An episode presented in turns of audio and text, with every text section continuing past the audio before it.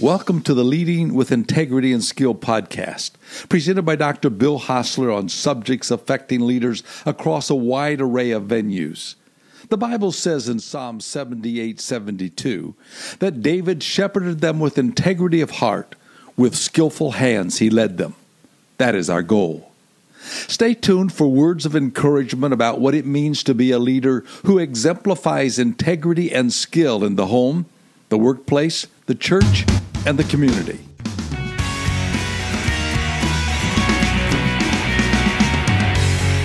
This podcast is from a series of letters on leadership to my children from Dad. What are some practical steps for daily disciplines? One, develop your values based on God's Word. Use the plumb line. What are your values? Keep the Ten Commandments. Respect all persons, regardless of position, color, or stature. Defend the defenseless. Practice the Golden Rule. Two, remember your values. The king was to write his own copy of the law and study it every day. Psalms 119:11 says, "I have hidden your word in my heart that I might not sin against you." 3. Use the plumb line when making decisions for life. At every major harbor, you will find two to three markers on towers, one behind the other.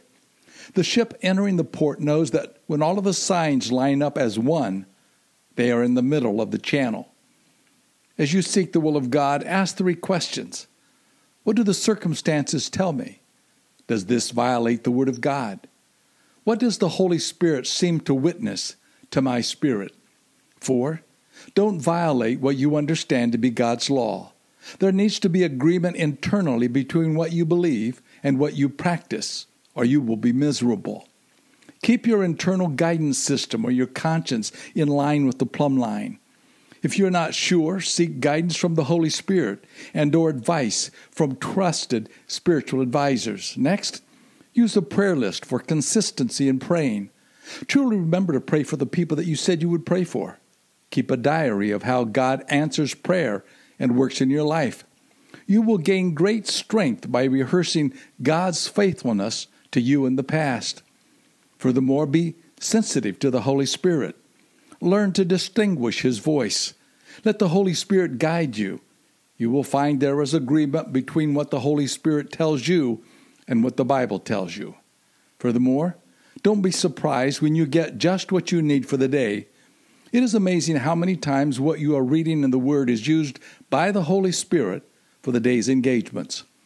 My brother Kenny made it a daily practice to read the daily bread prior to leaving for work as a fighter pilot. One day we received the fateful news that Kenny had been killed in a plane crash. In checking on the reading for that tragic day, it seemed appropriate that Kenny had read the lesson entitled, Jesus Savior, Pilot Me. The Holy Spirit helps prepare us for whatever eventualities we face. Also, I feel the need to let the Lord talk to me before any morning TV host or radio announcer gets to me. I need Him more than I need them. No one can get you up in the morning or keep you up at night to work on your disciplines but you. But if you do it long enough, you will discover that you don't want to do without it. You will fall in love with God and His book and will not want to miss the intimate times of fellowship with Him. Some of my most important spiritual lessons I learned early in the morning hours my personal disciplines. It was early recommended to me in my Christian life to read a chapter a day from the Proverbs along with any other Bible reading. That suggestion has been invaluable. Many years I have read through the book of Proverbs five or six times. I just read the chapter numbered with the day of the month. When I get to the end of the month, I start over. It's like my daily vitamin. Furthermore, we need to feed ourselves. My devotions are for me, not for, not for my next sermon.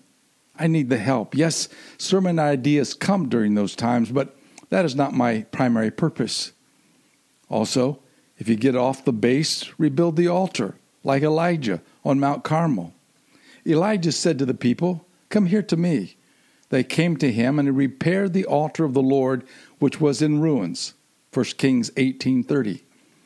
When Asa heard the words of the prophet Azariah, he removed the detestable idols he repaired the altar of the Lord that was in front of the portico of the Lord's temple. 2 Chronicles 15:8.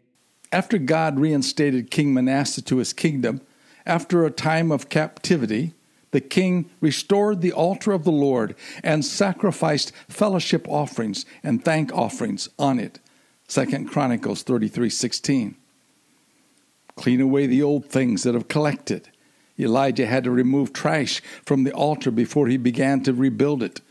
A neglected altar is usually littered with sinful or spirit sapping habits which quench our spiritual fire. The items to be cleaned out include wrong reading material, music that is not Christ exalting, a rebellious attitude, failure in stewardship of time, talent, and tithe, lustful thoughts, etc. Furthermore, rebuild the altar piece by piece. Elijah rebuilt the altar that way.